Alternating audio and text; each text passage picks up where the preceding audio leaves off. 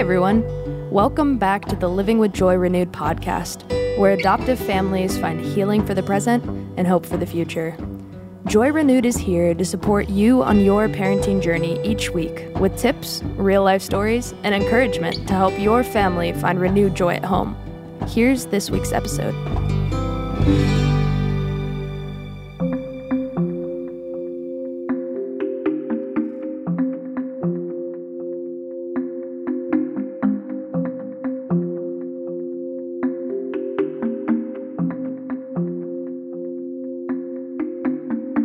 Everyone. Thanks for checking in again today. The word for today on our podcast is attachment. We've all probably heard that word before, haven't we? Attachment styles, secure attachment, insecure attachment, infant attachment. But what does it all mean? Obviously, in our brief interaction with one another today, we aren't going to be able to get at it all, but we can start with the basics today of what it means for our adopted kiddos. In one of my college texts written by Dr. Ron Hawkins and Dr. Tim Clinton, it describes attachment theory as the exploration of the way relationships shape the brain's ability to both participate in close, intimate relationships and to regulate emotions. In other words, and in relevance to adoptees, as our children's brains process their past relationships with people who may no longer be in their life or maybe have never been a part of their lives, there will be a constant monitoring of their current relationships to determine if they're safe or if they're dangerous. But it doesn't always mean that their brains will tell them the truth about every situation. Infants and children's experiences with primary caregivers wire their brains with certain beliefs about the world. Is the world safe? Will it meet my needs? It wires their brains with certain beliefs about themselves. Am I worthy of being loved? Am I worthy of having my needs met? So, if early infant and childhood experiences wire these belief systems, we can see why adopted children may struggle with relationships, even those kiddos who were adopted as infants. These beliefs are embedded in their brain and they cannot simply be talked out. In other words, they can't be changed by logical explanations as to why they shouldn't believe certain things about themselves or the world. So, where do we begin with our children to change these belief systems so that their current and future relationships aren't affected by these past experiences and beliefs? Don't forget, I always say that I believe we are our children's best therapists. So, let's begin some equipping so that we can be that for them. Beliefs such as people can't be trusted, everyone is against me, I am better off on my own, this person couldn't possibly love me enough to truly understand me, and on and on and on. These beliefs became solidified in the brain by what doctors Hawkins and Clinton describe as emotionally charged relational experiences.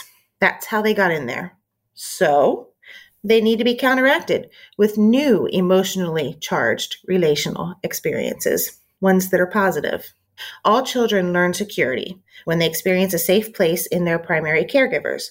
So, if something happens to a child, adopted or biological, they look for their caregiver. If their caregivers are gone for a period of time, they become anxious and upset, but then happy upon their return and their eagerness to see them. If a child is in a home where they are experiencing abuse, their brain is wired to constantly be on alert for danger.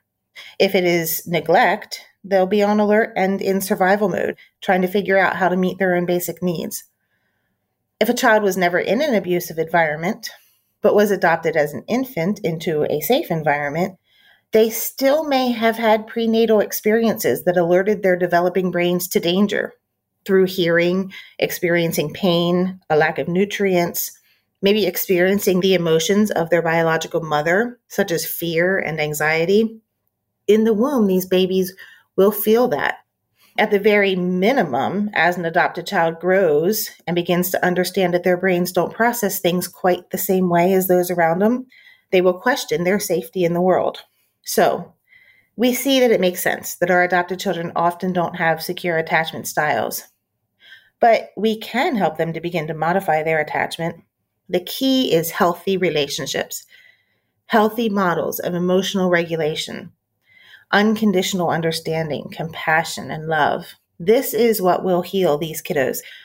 We cannot talk them out of their beliefs, but we can offer them a whole new experience that can begin to rewire their brain. This is what we want to do as adoptive parents. We all know this. We all know that we want to give them a better experience. They didn't start out on the greatest foundation in life, and we want to make that better for them. But this doesn't happen overnight, which means in the midst of this journey, there are going to be difficult days, tense moments, and hurtful words hurled at us. Love them through it. Go back and listen to the previous podcast where I talked about regulating your own emotions, taking time for yourself so that when you are in the midst of something with your child, you're not thinking of your own emotions and your own hurts. See, this is where the meat of that podcast comes to light. If we as parents are emotionally healthy and we can regulate our emotions, we will be able to see in the moment the behaviors of our children as responses to faulty beliefs that their brain is holding on to about the world, negative beliefs that they have about relationships, and most of all, negative ideas that they have about themselves. We will be able to see this stuff coming out if we ourselves can be regulated emotionally. Eventually, and I know this might sound like maybe it's impossible, but I'm telling you, eventually you can get to the place where you become thankful for the difficult moments because they are working to reveal to you, the parent, where your child is struggling with negative beliefs. When you recognize it, you can begin the work of changing it. We do need to end our podcast today, but we will continue this conversation because it's a long conversation. Now that we know the work that needs to be done, how do we do it? how can everyday interactions with our kiddos rewire their brains and increase their confidence in themselves and in the safety of the relationships around them? You are enough for your kiddos. You have what they need. Go love them well. Thanks for listening. Thanks so much for joining us on this week's episode of the Living with Joy Renewed podcast. We hope that this episode resonated with you and provided some hope and inspiration for your own family's journey. If you'd like to join a virtual or in person life group with other adoptive families, visit us at www.livewithjoyrenewed.com. In the meantime, stay connected with us on Instagram at livewithjoyrenewed. And remember to subscribe to this podcast so you don't miss the next episode. As always, thanks for allowing us to be a part of your family's journey.